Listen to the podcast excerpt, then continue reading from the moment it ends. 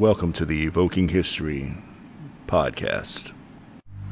We are called as a people to give testimony in the sight of the world to our faith that the future shall belong to the free.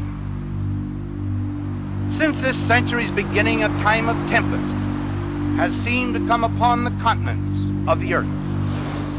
Masses of Asia have awakened to strike off shackles of the past. Great nations of Europe have fought their bloodiest wars. Thrones have toppled, and their vast, vast empires have disappeared. New nations have been born. For our own country, it has been a time of recurring trial.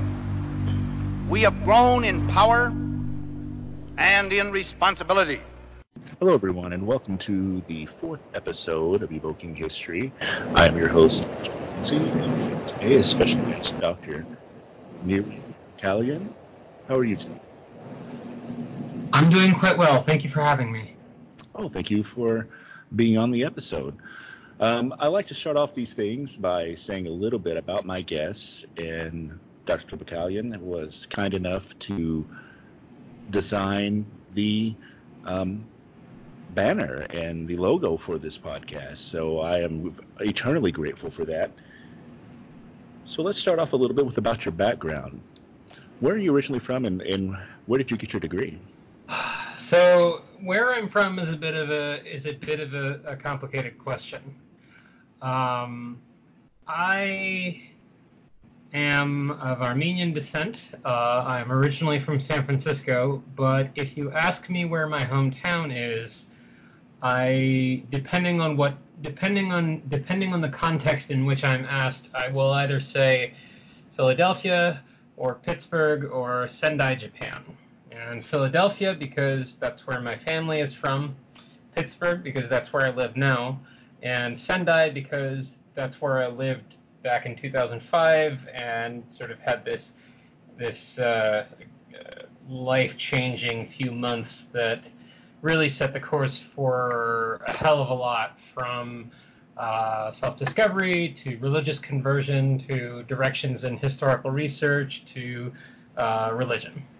Um, so so that's so that's where I'm that, that's that's a little bit about my personal background. Now, uh, as an academic, I did my BA at Ursinus College outside of Philadelphia, and um, and then I had a couple of years of not really sure what to do, kind of being eaten up by anxiety over, oh my goodness, am I good enough to even do anything at the graduate level with history? And then I read an article by uh, Dick Smethurst, who is now an emeritus professor at, at Pitt, uh, that really impressed me in terms of showing the kind of courage that I felt like I wanted to cultivate and, and, and model myself uh, as a scholar, and particularly as a scholar of Japan, talking about difficult things in Japanese history that need to be confronted. Uh, so I worked up the I worked up the nerve to apply, and somehow I got in and did my master's at Pitt, and then did my PhD in history at Pitt. These were two separate programs. My master's is in Asian studies, and, and okay. then I was readmitted to Pitt. And um, I like to say that despite Pitt rather than because it, I finished my degree. Certainly. How was that? What was that like transitioning from area studies into a PhD history program? It was difficult. It was difficult because the department was in a period of transition, and um, the uh, foci of doing area studies as one's primary, you know, uh, uh, focus versus doing more broadly working as a historian, personal, uh, you know, regional uh, uh, expertise notwithstanding, the necessarily more broad uh, perspective and training was a challenge. Um, I got through it. Uh, I'm grateful for that perspective. It's helped informed what I did at the time and what I've done with myself as a scholar since. Um, but it wasn't for me ultimately. Like I, I, I could not and I still cannot see myself doing that as a career because my my investment, my uh, personal, my you know my interest, what gets me fired up, and people who know me on Twitter can attest to this, is very local history, uh, be it Japanese or American. And uh, and so you know I went through it and I you know I did it because I had to. I you know I, I got through the program and I taught myself how to how to how to talk in those very big picture terms. But you know when it comes down to it at heart I'm a scholar of northeastern Japan. Yes uh, one of the reasons that I asked is because I did my master's in global history here at Marquette but I almost went to the University of Michigan to do um, a master's of Middle Eastern studies. And I kind of wonder where I would be at if I had done that. I think it would have been very helpful for the language portion, if nothing else. But mm-hmm. it's probably best that I have gone the route that I have. How did you first become interested in Japanese history? Uh, that's that's also complicated. Um, but uh, some of my earliest uh, memories are of things Japanese. I was mm as I said, I was born in San Francisco. My father uh, is a lifelong student of Aikido, uh, Japanese martial art, Aikido, and so some of my earliest memories are of watching my father training in Aikido in the in the social hall that sits under the basement of uh, sits under the under the, the, the main worship hall of the Konko Shrine in San Francisco. Um, and uh, so right there, I had my, my, I had some of my earliest interaction both with Japanese martial arts, language, and but also with religion. And now here I am, uh, you know, decades, several decades later, as uh, having a doctorate in Japanese history, but also um, also having trained in some of the same martial arts and with a desire eventually, this will take a while, uh, to uh, enter the Shinto priesthood. Oh, wow. That is a very lofty goal. I wish you the best of luck in achieving it. Thank you very much. It was, but that, but the, the, the, the origin, like my first, my first interaction, my first contact with it was when I was very young. Like I, I, my father tells me that he was taking me before I can even remember. Yes. So. It is sometimes funny how those interactions that you can't even remember shape us years and years later. Definitely. Um, so you mentioned Sendai and how that was a time of great personal growth and change. Um, if you want to speak to that, you, I open the door for you too. Um, but what is it specifically about northeastern Japan as opposed to the island as a whole that attracts you? So broadly, obviously, I you know I I, I have I, I have some I have some measure of familiarity with the rest of the archipelago uh, because you have to. Um, right. And you know, I, I have toured I've toured a little bit of the rest of it, but Tohoku, as it's called, the Northeast, or rather, in the To is east, same To as in Tokyo. Tohoku is north, so the east north. Um, but but what what attracts me in particular about the East North, um, there are a few things. For one, it's very be- geographically, uh, it's just it's rugged and beautiful, and it's got lots of forest and and, uh, and beautiful rocky coastlines. Basically, think think oh, how, what can I compare it to? Um, if you can imagine West Virginia right next to the Pacific yeah. Okay. That kind of that kind of geography.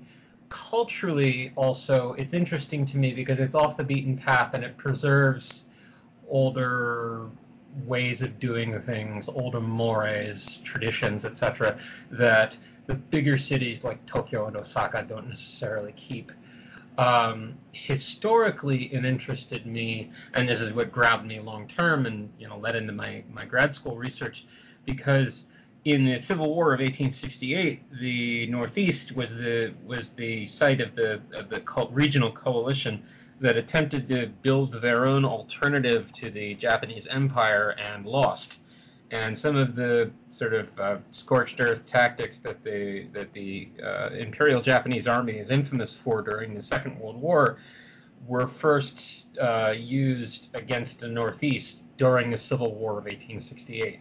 But for some reason, the uh, English-speaking um, uh, academe uh, is only just starting to get some interest in it. I don't know why. Uh, it's just you'd think that a major turning point like that in Japanese and world history would merit some more attention and would merit being squarely dealt with as a civil war. But for some reason, the scholarship lags. So I'm trying to p- fill that gap as an independent scholar now. Wow, but that's, that's sort really- of the long and the short of it. Yeah, that's really fascinating because I, you know, and I am by no means a scholar of Japanese history, but most of my knowledge of the World War II Japanese tactics and military, um, uh, well, if I could think of the term, but most of their military tactics seem to have come from the Russo's uh, Japanese War as opposed to from the Civil War. So that's really, really interesting to me. Yes. Um, you know, the the broader the broader I guess strategic and sort of operational level stuff that they the mentality and approach that they had, yes, was was sharpened during the Russo-Japanese War, but some of the mm, how to call it um, some of the more brutal uh, um, uh, tactics of mass murder and Sure. mass punishment, uh, inflicting of mass suffering, um, was uh, was first um, employed against the Northeast.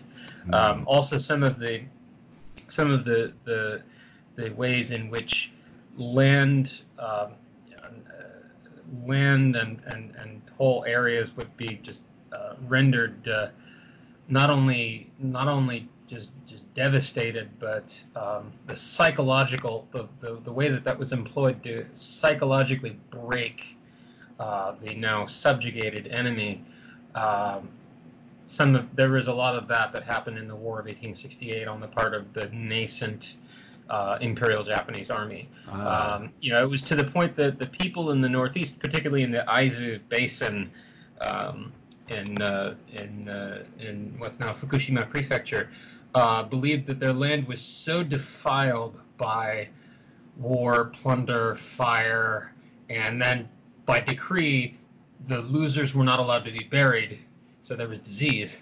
They Mm. believed there were some there who believed that their land had become so defiled that their gods had left them. So that's why there Oh, wow. were a surprising number of converts to Christianity in the Meiji period in the in 1870s, 1880s, because they the mentality was we need to find some new gods. Um, Yeah. so so that's I can see that's that's I'm I'm less familiar I'm less intimately familiar with with the with with the Imperial Army in the Second World War, but the Sure. you know even with what I have studied, the parallels are very stark, and it's uh it's a strange irony also to consider that one of the units that was involved at in the massacres at Nanking um, was a regiment that was locally raised in Aizu Mm. in that same in that same place a couple decades later. Wow. Um, and much later than that, it was veterans from Aizu that wound up being some of the first to come forward and say, "Yeah, we did this." Um, so, so it's interesting how history does that. It is. Um, and I could spend an entire episode talking about that, but that's not what we're here for today. so I'm going to, to, to move on. Although I would love to have you back on as you continue your research into this to discuss Yeah. that more. By all means. But what brought us here today is you have a fiction book that is going to be published this year. Yes. Um, somehow my first book wound up being a fiction book. I have a us- I have a history. I have like my my dissertation is, was supposed to be my first book, but this novel wound up uh, out, outrunning it, and here we are. It's about to be published. Yeah. Do you have a firm date on when it will be? I'm not allowed to divulge that yet. Oh, okay. that Well, You will definitely be able to buy it by Christmas. Let's put it that way. Excellent. Well, I'm looking forward to it because I do want to get a copy. And that's going to be on Balance of Seven Press, correct? yeah, out of out of Texas. Awesome. So tell us a little bit about the the story and how your history training helped you develop it. So I'm a strong proponent of something I call baking kale into the brownies when it comes to sneaking history education into right into my writing, uh, into my non-academic, non you know, uh, into my into my fiction writing. Um, you can tell someone to read a book, and that's all fine and good. Some people will read it, but some people won't. Um, but if you, I find that if you sort of work it into um, fiction, if you kind of work, weave it into the tapestry of a, of a story, uh, even if it's a fictional story, even if it's urban fantasy like this one, um, it sort of lingers in the back of people's minds, and then they, and this has happened many times with my work, where people have come back to me after the fact and they've said, Nyri, you know, I'm really not interested in history usually, but the, the way that you talk about it is so infectious. And the names that you mentioned in this whatever story, I had to look them up and I had no idea they were real. Oh my goodness. Um, so it's, you know, especially, you know, in, in, in this day and age with, with, with uh, uh, history education being so sorely necessary and yes. lacking, frankly, particularly in the United States. Um, I find that historians really need to think very broadly in terms of what they can do, and they don't all have to do the same thing. I mean, we're not all the same people, and we don't all have the same tastes and proclivities.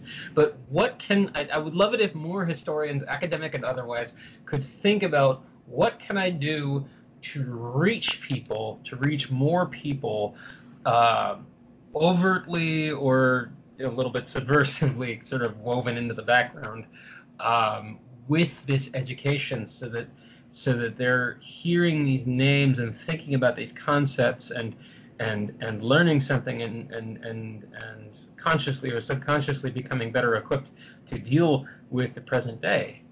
Um, so that's that's some of what mo- has motivated and, and that's some of how I put history into and weave history into my into my fiction. Now, more specifically for this project, this is called the book is called Gray Dawn. Um, it's named after a line in and fans of the movie Gettysburg will recognize this. Um, it's named after a line in the song Kathleen Mavourneen.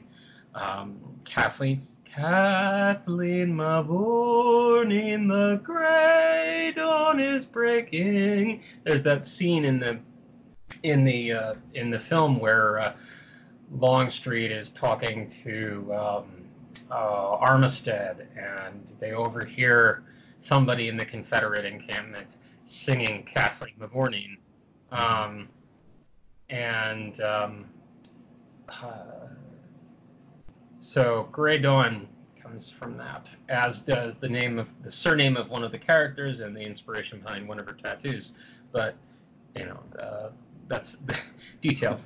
Um, so, uh, so the story follows two women, in a way, three women, um, uh, if you count one of them twice.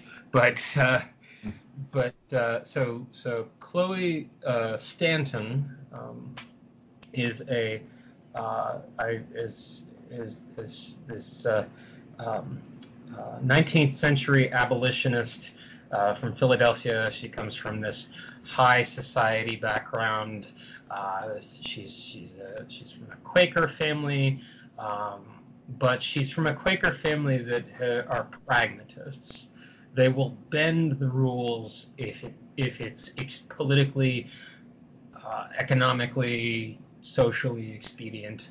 Um, and she gets to a point in watching the uh, in watching the political wrangling over the question of slavery in the antebellum period in the 1850s. She gets to a point where she's fed up, and she decides to take it upon herself to go out and start fighting back against the bounty hunters who are coming up to Philadelphia to hunt for fugitive slaves. She nearly gets herself killed in the process but she meets a mysterious uh, a local woman uh, named Lee Hunter who um, saves her and tells her to go away and don't come back.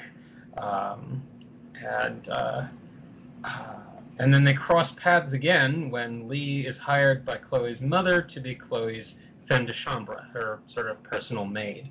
Mm-hmm. Uh, and we discover that uh, Lee works for the secretly works for the Philadelphia uh, uh, Vigilance Committee, uh, which was a local, which was a real local committee um, that uh, uh, that engaged in the work of the Underground Railroad in the area. They um, helped harbor um, people escaping from slavery. They took down information, offered medical care, housing, you know, food, etc., all the necessities, and helped get them onward, going further north, uh, on to uh, you know either New England or to uh, to Canada, where they couldn't be uh, pursued. Um, and um, so then Chloe also becomes involved in the Vigilance Committee, and along the way, she and and Lee uh, become lovers. Civil War rolls around. Chloe disguises herself as a man and joins the Union Army's 17th Pennsylvania Cavalry in order to go fight for abolition because things have entered a different political and military phase, and there's this chance to strike a death blow, and she wants to take it. So, three days after the Battle of Gettysburg, and her regiment is one of the real regiments that was in Buford's division on the first day. Uh, three days after the Battle of Gettysburg at Williamsport, she falls through a hole in space time and finds herself in the 21st century. Uh, and she hasn't served out her enlistment yet, so she's still technically in the army. And the army picks her up. The local, the, she gets picked up by the police, handed over to the National Guard, um, and um, that's where we meet her because after six months of waiting for discharge papers from the modern army, she gets fed up and tries. She gets fed up, decks a military policeman, and tries to steal a Humvee, which she doesn't know how to drive. right. um, and so she's handed over to the civilian bureaucracy that in this world is meant to the you know the, the civilian part of, of the federal bureaucracy that's meant to deal with people who fall through space time because this is a thing in that world. Oh. Um, and so she, because she's a liability, she's handed over to the civilian administration, and the the um, the local office in Philadelphia, where she winds up, the joint of the Joint Temporal Integrity Commission, uh, picks a uh, another veteran uh, who's an employee there to uh, personally supervise her and acclimate her to the present. And she's um, a veteran of 17 years service in the modern army, has been to Iraq, Afghanistan, Syria, um, and she's a trans woman and um, is trying to figure herself out, you know, as she's now in her second year at the commission. Um, and her name is also Lee Hunter. Um, hmm. And um, and so Lee, the, the, the 21st century Lee and this uh, and and Chloe have to um, have to figure out why they are so familiar to each other. Yeah. And um, and also they bond over a shared experience in war and and eventually you know they they start to build a common vocabulary as Chloe learns about okay there's this modern term called lesbian, and that's the term that's mine. Um, so they bond over some of these shared experiences as queer women, and um, there may just be a happy ending. Well, that sounds very fascinating, and uh, like I said, I look forward to getting a copy and reading through it. Um, I have questions, but I'm afraid that they would lead to spoilers, so I will not ask specifically about the plot. Um, but you know, in preparing for this episode, when I, when I asked you to, to be on, you had sent me some articles that kind of show the real history behind some of what you're talking about. How did you make the decision to set your story where you have? So, part of it had to do with the fact that as a byproduct of my academic research into Japanese history of the 19th century, I necessarily had to be had to be, had to become a scholar of the American Civil War because the Japanese Civil War of 1868 was fought with surplus weaponry from the American Civil War, even including a random. are uh, before I before I go any further, is mild profanity allowed or No, sure. Go go right ahead. a random ass Confederate ironclad? Uh, a random ass Confederate ironclad was also at the was also involved in the Japanese Civil War of 1868.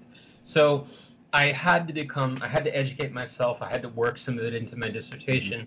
Um, but that sort of left me with uh, questions. Um, that left me with points of curiosity about uh, places that some of the equipment that I learned I knew from Japan, you know, places that they had been used and context that they came from. Also, some of the people who were on who were who were present for both wars. Uh, William Barker Cushing. Some Gettysburg fans may know the name Cushing because of his brother Alonzo, who recently received the Medal of Honor. Um, uh, you know the there, there's there's there's overlaps. So I, I had to become a scholar of the American Civil War to a point, and Okay. and that left me with these questions that I felt like a, a, a, a in the context of fiction, I could really explore. I could really play with. So personally, also, you know, my roots, as I said, my roots are in in, in Philadelphia, and I live in Pittsburgh. So I've kind of got the two ends of the state, this very long ass state covered. Um, but uh, some of the things that I've learned about um, Pennsylvanian history and the way that it's very, you know, and, and the, the different, the different, uh, the different, you know, good and, and bad uh, aspects of of, of um, some of its uh, some of its uh, uh, history of the 19th century um, have also gotten my attention um, and I wanted to explore those too. So Mhm. it seemed like the it seemed like the context of a story where I could also fudge with time and have a 19th century woman in the 21st century uh, was a was a good was a good way of uh, was a good sort of setup um, for playing with all those different elements and seeing where it took me. Um, both, I should add, um, it isn't just the American Civil War that's relevant to this plot. The Japanese Civil War is also relevant Oh. to the plot. Um, Lee, the 21st century Lee, um, her mother's ancestors were samurai who fought for the House of Date in northern Japan, and you know, followers, loyal followers of my Twitter will know that I talk about them quite often. They were the focus of my of my thesis. Um, but Lee's maternal ancestors fought for the House of Date uh, in in the North during the Civil War, and that's relevant to the plot for reasons I won't get into because spoilers. Right. Um, but tying it all together um, in this way took a good long, you know, it's been now three years that I've been working on this project in different forms. I had two short story iterations of it that ran one in uh, 2018, one last year.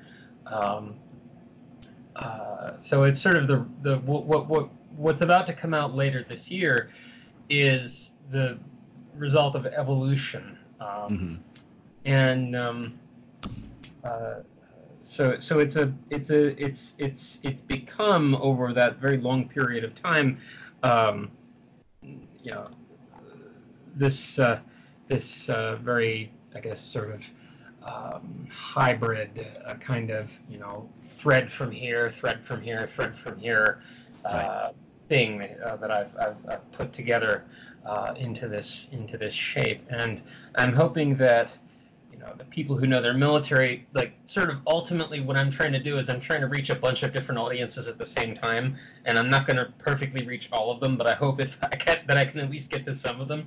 You know i hope i can spread education on real history particularly on the history of the um, of the underground railroad in philadelphia. I hope i can you know I, I hope i can spread that. I hope i can also uh, improve people's appreciation of the fact that queer people have existed throughout history, uh, that we are not new. Um, I hope that I can also broaden people's understanding of just how terrible it was in central Pennsylvania for the uh, army of the of of, of the uh, our, our mutual friend Trey. What, what does he call it? The Slaveholders Rebellion. Yeah, that's what it is. Um, the uh, you know just how just how terrible it was in central Pennsylvania, particularly for the local black population, that this that the that the army of the uh, of these uh, slaveholding rebels came north.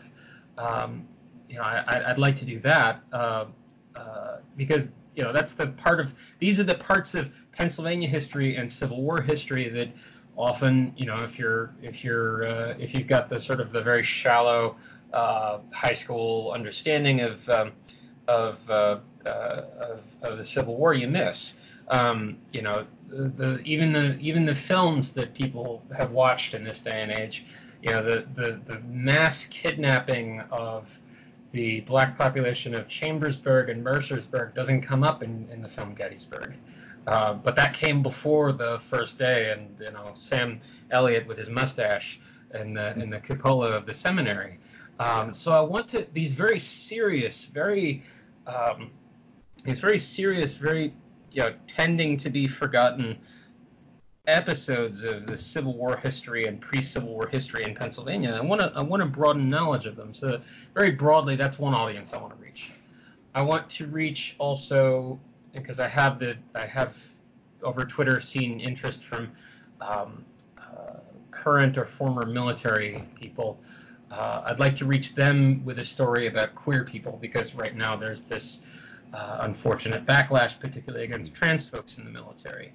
Um, I'd like to reach trans folks and you know, LGBTQ folks more broadly with a fictional tale um, of you know based on based on some very real queer people uh, in uh, Civil War history, um, and give them this example, this fictional example of you know more um, you know uh, heroes to to aspire to. Um, you know, I'm also writing, I, I, guess, what I want to see because growing up, you don't see, uh, you know, I, I didn't see um, very much uh, positive coverage of LGBTQ folks in fiction at all. I mean, we tend to be uh, victims or uh, jokes. Uh, but here I'm writing, you know, I've got this cisgender uh, lesbian character from the 1860s, trans lesbian character from the from the modern day, and you know, each one of them in their own way uh, is complex and brave and sometimes a little dumb. Um, and uh, and uh, they've got their silly moments and they've got their romantic moments and it's like okay you know like that's it, it may not seem like very much to somebody who um, who is is not queer but uh, you know even the smallest bit of positive representation you know matters when you know when your when your identity and your uh, rights uh, to exist um, in uh, in the public sphere are under attack the way they are in this country today. Um, so yeah, I, I worry that I've rambled a little bit here, but I hope I've made some kind of sense. Like I'm trying to reach a very broad sort of cluster of different audiences, and if I get at least some of each, I think I will be satisfied. No, I, I think you made a lot of sense there. Now you did cover a lot of ground that I want to go back and, and touch on some individually, but sure. just the you know t- to your point that you made of baking a lot of kale into the cake. Yes. Um, you have certainly done that with all these different audiences that you're trying to reach and these different historical strands that you're pulling into it. And it sounds like you've written these characters, you know, in a novel way, I say sarcastically, because you're writing about them like they're real people, which you yes. know is part of that missing representation. Yes. Yes. But let's start there, I think, because sure. one of the the things you sent me is a Daily Beast article entitled "The Amazing Story of Little Al Cashier, a Transgender Civil War Hero" yes. by Turtle Bunbury. Uh, would you like to speak to that a little? Certainly. Um, so this gets into some of the supporting cast in Grey Dawn. Um, when we get a glimpse of Chloe's time in the in the 17th Pennsylvania, we meet a couple of comrades in arms of hers, bunkmates who were in the same who were in the same company, um, who are trans men, and um, I have based them loosely on both Albert Cashier himself, but also on some real trans men friends of mine that I know that were some of my other inspirations. Um, uh, and yeah, my uh, I was motivated, I think, uh, particularly by some of the frankly disheartening um, coverage that I have seen uh, in some of the some of the even the scholarly work um, that erases the existence of Civil War trans men. There were plenty of them. Albert Cashier was one of them. He lived his entire, you know, from the from the date of his enlistment all the way until until uh, until he was outed near the end of his life. He lived his entire life as Albert Cashier, um, and I wanted to honor that. Um, you know, he doesn't appear. Albert Cashier himself does not appear in this story. I don't. uh, I hope the listeners don't misunderstand. What I'm saying is that through the characters that I've that have been inspired by him, I wanted to uh, honor the. I wanted to to to recognize and honor the lives of the real trans men of the 19th century, or what we would now call trans men, because I understand the language has changed. You know the. Um, uh, and to your point, I mean, the article points out that there were at least that we know of 250 yes. of these trans men who served in the Civil War. Yes, and and and and I also, you know, uh, the uh, uh, the the flip side of that also. Um, because I see them collapsed into the category of women soldiers, quote. You can't see me, but I'm doing the I'm doing the air quotes. The air quotes, yes. Um, uh, because they tend to be collapsed into the category of women soldiers, and because my, one of my main characters is a cisgender lesbian, uh, butch cisgender lesbian who has to pretend to be a man in order to not be kicked out of her unit, um, I wanted to, through having these support members of the supporting cast, I, I wanted to further underline that there's a difference. You know that obviously there's a difference. That some of these people, some of the some of the people who you know the term is assigned female at birth. Uh, some of the people who were who enlisted in, in in Civil War armies were in fact cisgender women, and you know that's one category. But then you have uh, these trans masculine, you know, trans male uh, people, and that's another category, and they are not the same. Well, um, yeah, and you so, know, uh, we very rarely talk about these people in our history. The only yes. one that e- immediately comes to mind is Mary Read, the, the pirate from the 17th century. Yes. And even that is, you know, talked about in, in some very problematic ways a lot of times. Yes, yes, exactly, exactly. Um, so, so it, you know, I'm, I'm trying to do my, I'm trying to do my part. You know, again, getting the real, working the real history education in that way um, and how I've cultivated. Uh, their names are, are Caldwell and Nate. Uh, you know, the two Chloe's two uh, uh, uh transmasculine bunkmates who uh, you know teach her how to pass and cover her ass during the during some of the particularly fierce fighting in the lead up to to the fighting at Gettysburg. They you know they go to they're at Chancellorsville. Um, there's, uh, you know, I, I, have a little bit where uh, she's she's telling the story of you know their their early service and how the divisional and corps level command uh, that was uh, you know over the over the, the, the horse soldiers kind of was kind of sucked at the beginning. Um, uh, you know, I, I kind of uh, take them through all of that and. Um, you know, I, I won't go and go again. I won't go into too much work as spoilers, but Sure. But uh, I again, I want to, I wanted to, I wanted to recognize and honor these people for who they were.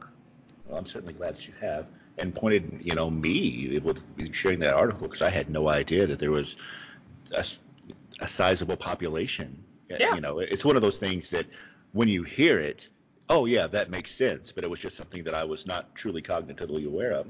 Yeah, exactly, exactly. Um, so let's move on to another one of the you know historical threads that you're weaving into this: the Underground Railroad safe houses in Philadelphia.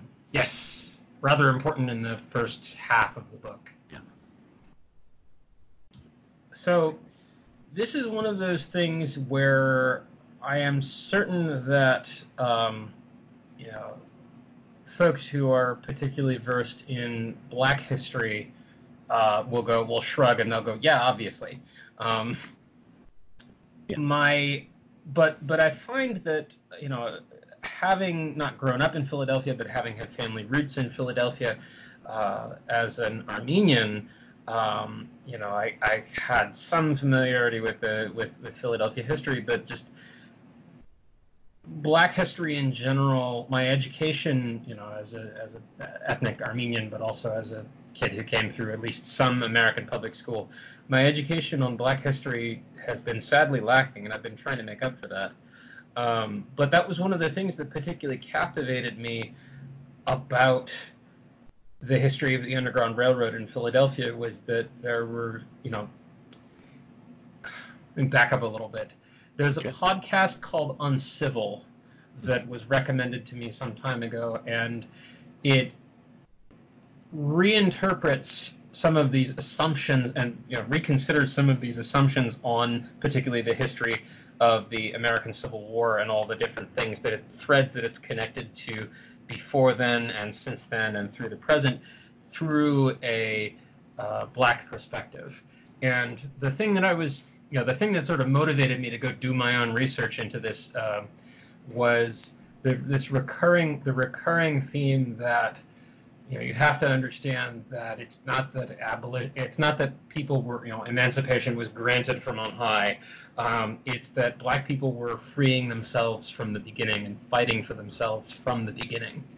Um, and that's part of what you know along the way uh, is some of the humility that that my characters have to learn is that rather than try and come in and be the white savior you know, what can I do to be an ally in a meaningful and and and non-obstructive way uh, is something they have to learn, and they have to learn to follow the direction and the lead of the black folk doing the work. And chief among them in Philadelphia in this particular cause was this gentleman William Still, um, who appears as a member of the supporting cast. Very cool. So- and he is a, real Yes, he was a real Abolitionist figure. He was a he was a real abolitionist figure of the 19th century, a pretty important one as far as Philadelphia went. He kept copious records of the people that he housed and got for you know got on their way further north. Um, the thing that particularly blew me away, the more I studied about his history, was the fact that one of the two houses that is known to have he is known to have lived in and have harbored have, have, protected people in um, was literally a block away from a street I walked up and down over and over for many years. It was in eyeshot, and I had no idea. And I just feel a little bit. I feel a little bit like just just chagrined, like ah.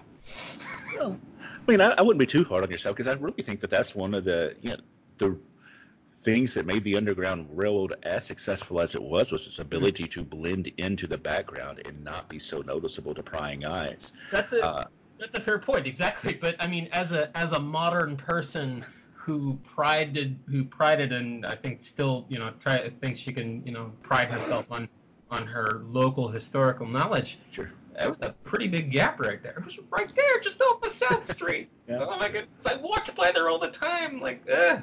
But you know, now I know it, and when I go back next time, I'll be able to visit it. Exactly. Exactly. There's a lot of really great work being done still on the Underground Railroad. I know that one of the initiatives that we've been doing here in Milwaukee Mhm. um, through the Center for Urban Research, Teaching, and Outreach is attempting to map Underground Railroad sites in Wisconsin. Mhm. And I haven't been able to be to it yet, but the last time I was in Cincinnati, they have an Underground Railroad museum there that I would love to go to and look around and see what exhibits they have. Oh, I'll, I'll I'll make a note of that. I'd be curious to see that. Yeah, and I, I think that that is one of the good things about what you're doing, amongst many others, is this pulling into the local. Because I know that there are several local uh, lacuna within my own historical knowledge, Mhm. in that a lot of the classes that we take are are at such a you know 10,000 feet level looking down Yes. either at the global or the national and the big picture that a lot of times these little local snapshots Mhm. are lost to us as scholars. Yeah, yeah, exactly, and that's what that's what bothered me so much. Um, you know, during my during my education and you know during my research in grad school was that you know people kept saying, yeah, well, what about the world historical perspective? What about the world historical perspective? I don't. That's what I wanted to say. I don't care. That's that's fine, but like you're missing this stuff. You're you're missing this local stuff. It has an influence on the world historical perspective, but you Yeah, have to get yeah. down in the dirt first. Yeah, sometimes to know the forest, you have to know the tree. You can't always just be looking at the forest and ignoring the trees. Exactly, exactly. So, so that's you know that, that that this is something that this is something that's always been a part of what I do, and I think it always will be. Um, you know, I, but regarding regarding William Still, the other thing that the other thing that frankly blew me away was that in the wake of the John Brown raid, it turned out that the survivors of the raiding party were evacuated through the Underground Railroad and came through the care of William Still. Oh wow, no, I had no idea. Yeah, they they the and and and uh, you know not to get not to get spoilery, but this comes up in the book.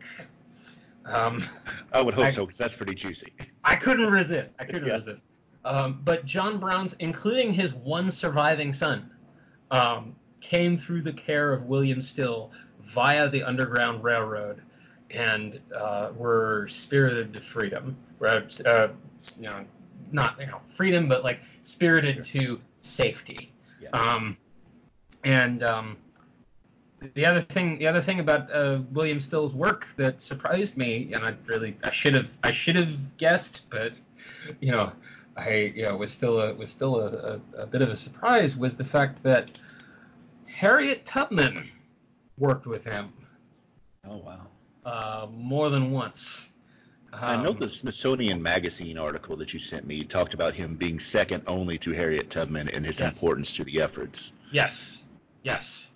Um, but we know Harriet Tubman's work and less his work, um, and that's a shame because, you know, as a descendant of, of genocide survivors, I really, really admire efforts that people will take under incredibly adverse conditions to preserve knowledge, to preserve memory.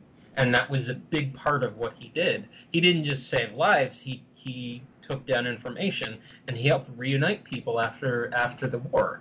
So, you know, and and and he, you know, he didn't stop there. I, uh, he was also involved in uh, desegregating public transit in Philadelphia and, and a lot of other stuff too. So, you know, I, I, I should hope that you know he would. I, I hope that he will become better known and that maybe I'll do some small part to help that. And for that matter, um, I would love it if more people knew about Harriet Tubman's involvement in the Combahee River raid in South Carolina, but that's another story. Yes, without a doubt.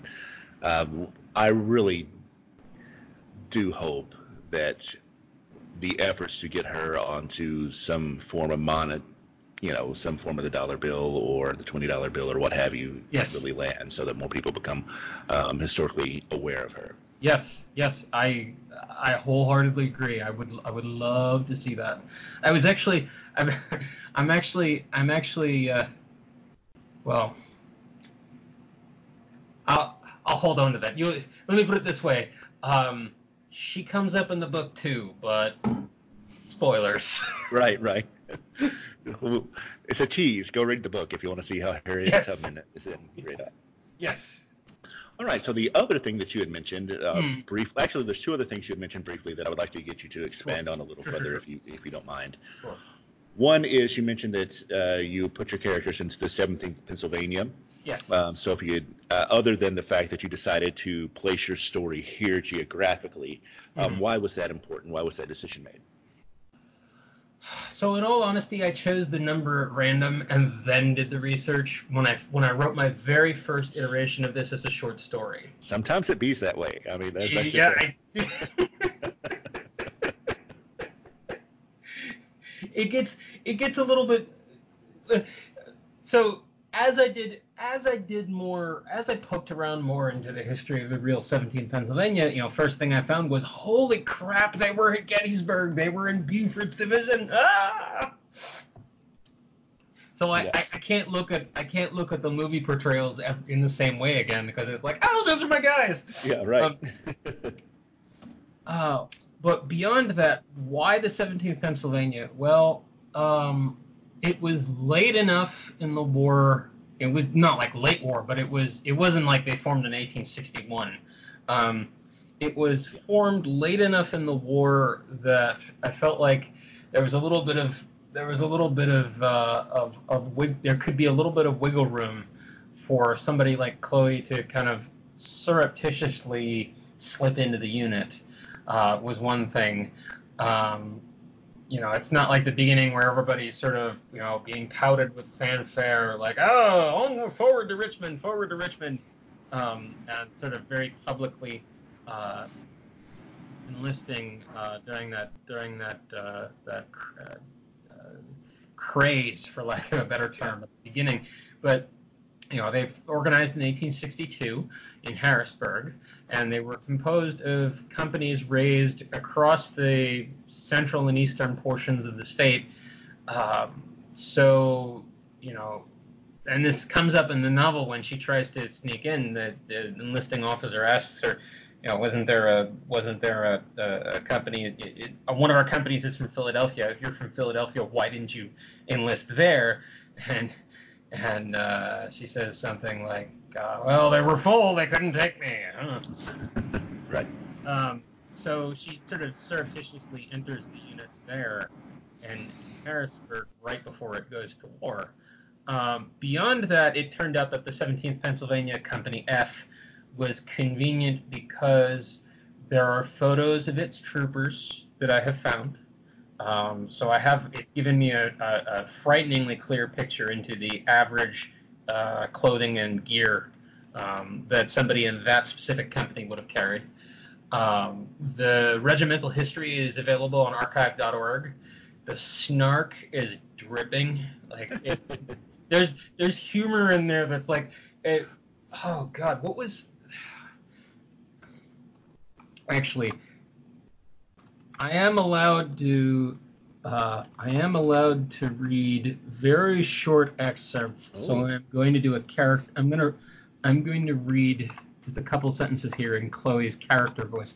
This is something I'm looking forward. To. This is something I'm looking forward to when it releases because I I, I I have character voices for these different characters uh, that I've, I've developed. Sweet. So. Uh, so she quotes the regimental historian because she's in the 21st century now and she's read the history. Yeah. Um, so she says in, in, in chapter 7 Much later, I learned that our regimental historian himself had said long after the war to be driven in was to be branded as a coward, to be captured was equivalent to dismissal, and to be killed was a joke. He was right. We got a sound thrashing over and over. But then the strangest thing happened as 1863 opened. The Army's leadership changed again and again, and so did the leadership of the cavalry arm. To quote our historian H.P. Moyer again, we finally had in command live generals. I love that. The, the, the, the italics in my text are actually the italics in the original text. That's even better. Live generals. oh, that is amazing. So it wound up it wound up being it wound up being convenient. The other thing, and this gets a little bit spooky, um, but fittingly for, for, for a unit that was at Gettysburg. Um, so when Chloe enlisted enlists in this unit, she enlists under an alias, and she can't think of anything better, so she goes with her deadbeat father's name. Um, and it turns out there was a corporal by that name in that company that disappeared about a month after I have her disappearing. Oh wow. I know, right? yeah, talk about kismet. Wow. Yeah, I know. Corporal William Shaw. Killed by accident is what the roster says. I think it was like August 5th, 1863 at Brandy Station. Huh. Um, but I just, I it was one of those things. It was one of those things, and I, I, I apparently have a habit of doing this across all of my writing. Uh, friends of mine who keep up with my writing will, will say, Nyri, you have this habit of writing behind your own back. Um, and yeah, I don't know what's going on, but sometimes these things happen. so that's so that's some of that's some of why why the 17th Pennsylvania. It seemed like a it seemed also like a good unit to get uh, a really ground level, you know, mud on the boots kind of kind of perspective on the Gettysburg campaign because we have our image, we have our very polished, sanitized image of you know Buford riding the rescue of the town and choosing the battlefield on the first day. Um, but reading reading uh, uh, uh, recent work on it, um, you know, particularly stuff by Wittenberg, um, you know, the uh, and good God, he chose a good title, "The Devil's to Pay." yes. Eric J. Wittenberg, The Devil's to Pay. John Buford at Gettysburg.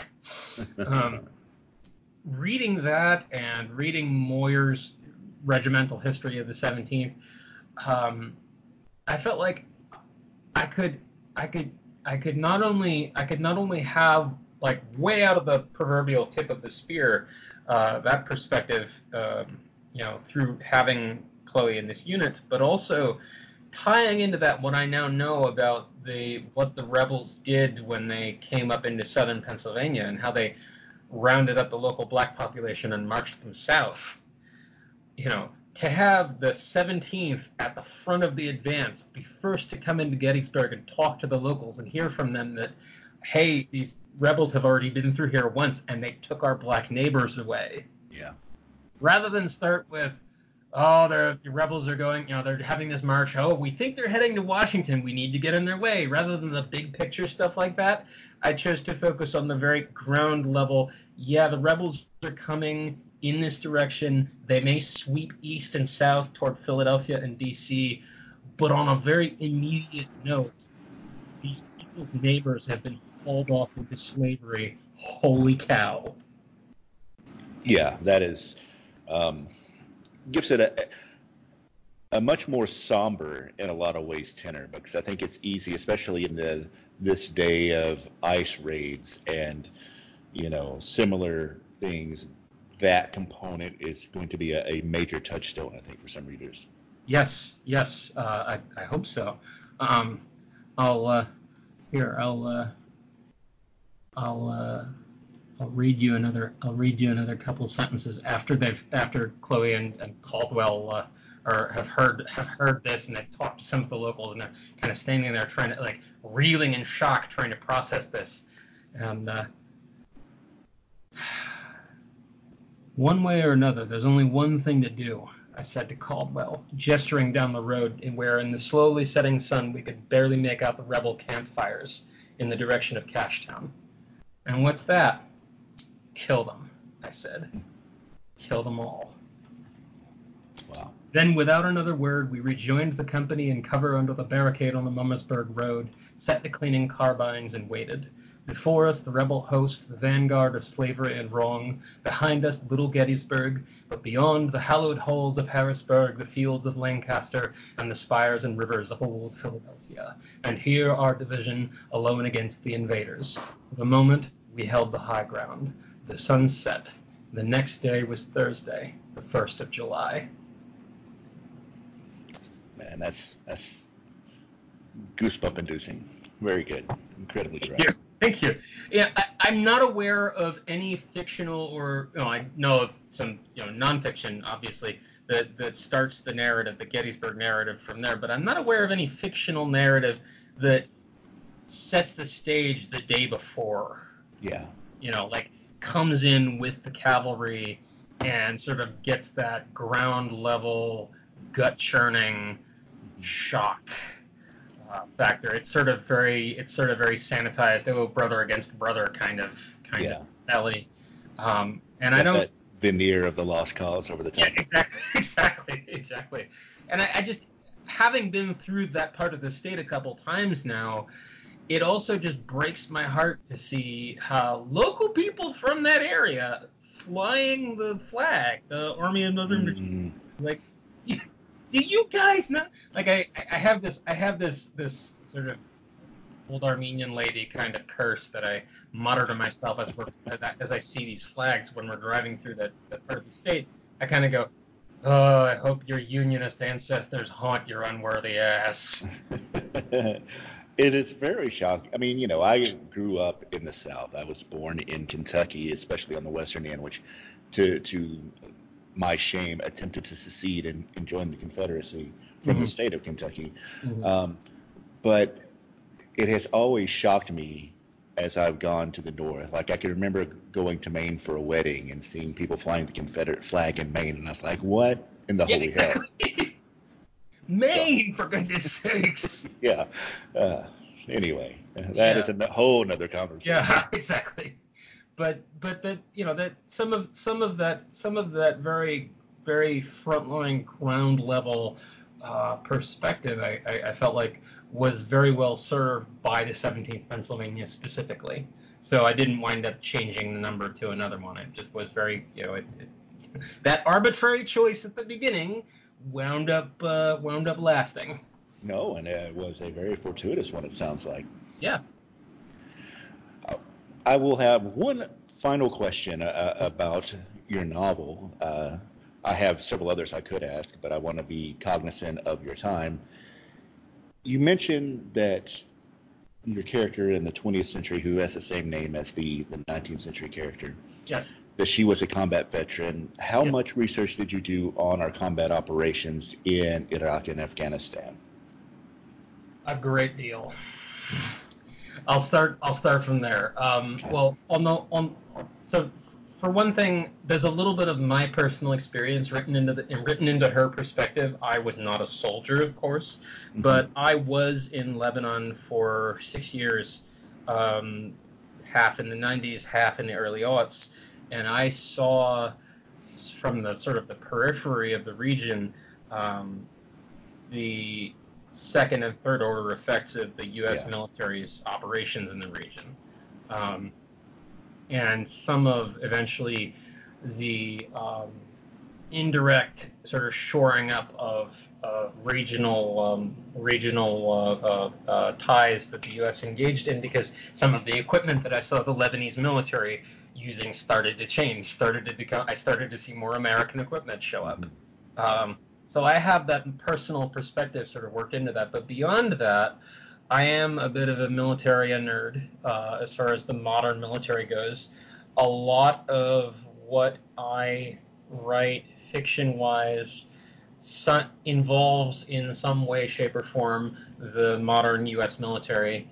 Um, so I have sort of a long, you know, I have like years and years of accreted information that I've sort of built up uh, to work from. But um, the other part of it is that I'm interested in unit lineages, and particularly in unit lineages of units that can trace their history way back. So Lee, uh, this this character who has, shares a name with this 19th century woman, um, her uh, unit, 2nd Battalion, 14th Infantry, 14th Infantry Regiment was at Gettysburg. Um, very specifically, that regiment of then U.S. regular uh, infantry was at Gettysburg, I think in the Peach Orchard. Um, okay. But uh, uh, you know that approaching it from that angle of sort of tying modern military operations and, and units to historical iterations of the same, um, uh, filled in a, filled in some of the gaps. I read memoirs was another was something that I did um, specifically for her division. So the Second Battalion, 14th Infantry, is part of the 10th Mountain Division, and so I read a couple of memoirs by 10th Mountain Division soldiers who were in Afghanistan. Um, I have also read um, mostly online. Um, this is a, this, this gets into some of the Allied militaries, but because Lee's experience in Syria um, was the impetus for her to choose to leave the army and transition because she'd had enough. Um, I had to go educate myself on the factions that until late last year the U.S. had been supporting, um, particularly the women's militia, the Kurdish women's uh, militia, yes. the the uh, YPJ.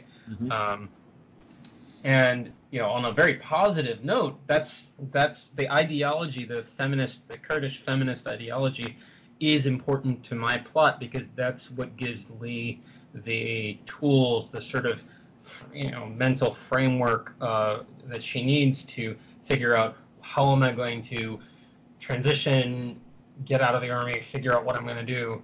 Um, and she winds up going with the, the, the, the Kurdish, uh, the motto that the Kurdish uh, uh, militia uh, women use is what she uh, kind of adopts as her own, where they say a country can't be free until its women are free. Um, so she says, I started with myself. Um, That's good. Uh, but yeah, so memoirs by by by modern, uh, you know, recent either still serving or recently out uh, soldiers, uh, preferably in that particular division. Uh, my own experience uh, living in the region during during these wars. my online research into the Kurdish women's militia. Um, also, just poking around different different resources online um, you know, either official military stuff or um, uh, other other references that sort of compile uh, terminology and um, uh, other things. I've kind of I've, I've, had to I've had to I've had to educate I've had to learn this whole other professional well I can't say I'm fluent in it, but I've had to at least develop a passing understanding of this whole other professional language so that I can, con- so that I can convincingly write this former soldier. Right. Um, so it's what? kind of it's kind of been layer upon layer upon layer upon layer. Uh, and if you you know in, in, in Lee's dialogue itself, because the book is in first person, it's divided between the two of them. Um, in Lee's dialogue itself, and I, I hope this comes across that not only does she talk like a Philadelphian, but she also talks like a soldier. Yeah.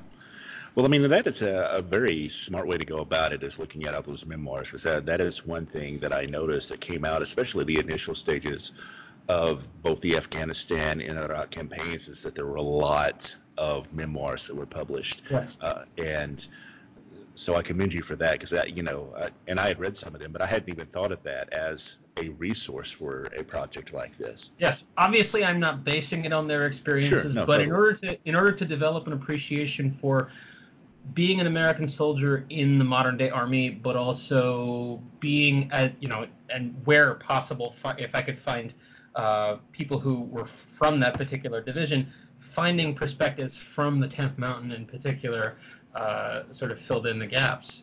Um, and um, uh, if I had to recommend, if I had to recommend a couple that have particularly stuck with me, um, I forget the title of one, but this was this wasn't ten, the and the the other one wasn't Tenth Mountain, but it was it was a it was uh, uh, from the very early stages of the Iraq War. The, the title was Chasing Ghosts. Mm. Um, and, uh, you know, the perspective of an, of, a, of an infantry officer, uh, in very low ranking, I think he was a first lieutenant, um, in the early stages of the war, trying to accomplish something, but then finding that the whole finding out the whole reason why they had all been sent there in the first place was made up, and sort of dealing with that on the ground and trying to build something that would last past his deployment.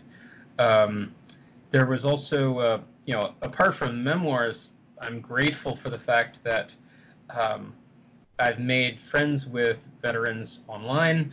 Um, the uh, Hell of a Way to Die um, uh, community on Discord, uh, which is this uh, community of people who are listeners of, of this leftist veteran podcast called Hell of a Way to Die uh, have been very gracious in answering some, you know, particularly detailed technical questions, uh, you know, so that I can so that I can more believably write not only a veteran in general, but a person who used to be in the infantry in particular.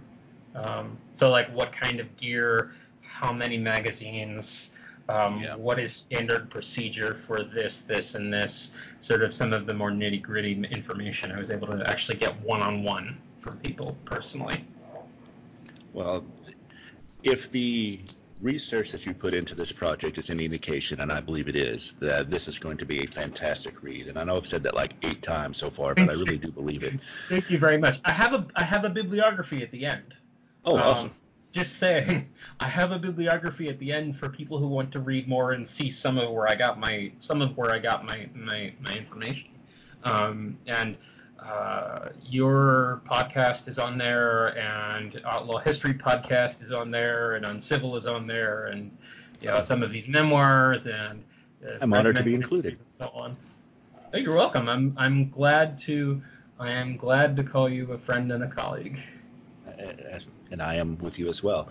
I have a, a question out of left field you are also an artist, and I've seen some of your photography work as well as the digital art projects that you've done, um, commissioned as logos for the, the, various podcasts that I do. Do any does any of your art appear in the book?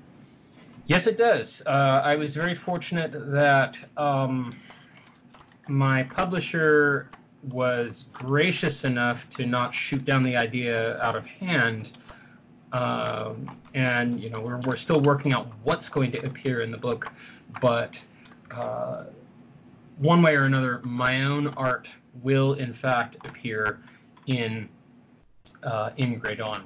Uh, some of it will be pencil, some of it will be all digital, uh, but it will there will be multiple. I think you know at least four or five different pieces that are going to go up, and then connected to it. Um, through my publisher's uh, uh, website, uh, there will be certain uh, items of merch available with oh, cool. related in-universe designs that I'm going to be doing uh, for people who uh, you know particularly want to snag.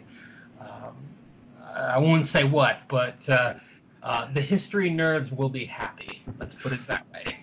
Yes. Well, one thing that I definitely hope you have is insignias and patches, um, because those things are often and a very easy thing to collect because they don't take up a whole lot of space. Yes. Yes.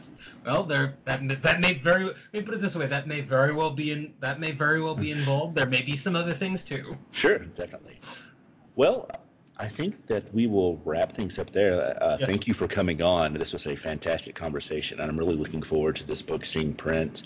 Um, I would love to have you come on again and talk about other things if you are open to that. I would I would welcome that opportunity. Um, let us close by having you tell people where they can find you online. Okay, so I am available on, or you can reach me rather on uh, Facebook, Twitter, Patreon, um, Sponsus, and WordPress at Riverside Wings. R I V E R S I D E W I N G S. Um, I am on Instagram at uh, Nyri Bakkalian, N Y R I B I B A K K A L I A N. Um, some of my travel photography is on there. Um, you know, that may be of interest to some folks, particularly you know wanting to see a glimpse of Western Pennsylvania. Yeah. Um, uh, but Riverside Wings is where most of my presence is, uh, including including Patreon. Okay, thank you. I'll, and with your permission, I'll just put links to that in the uh, show notes so that people can find that without having to jot down the, the specific spellings. Make it By all means. Thank you very much. You're very welcome, and thank you for being on, and thank everyone for listening to us here on the Evoking History podcast.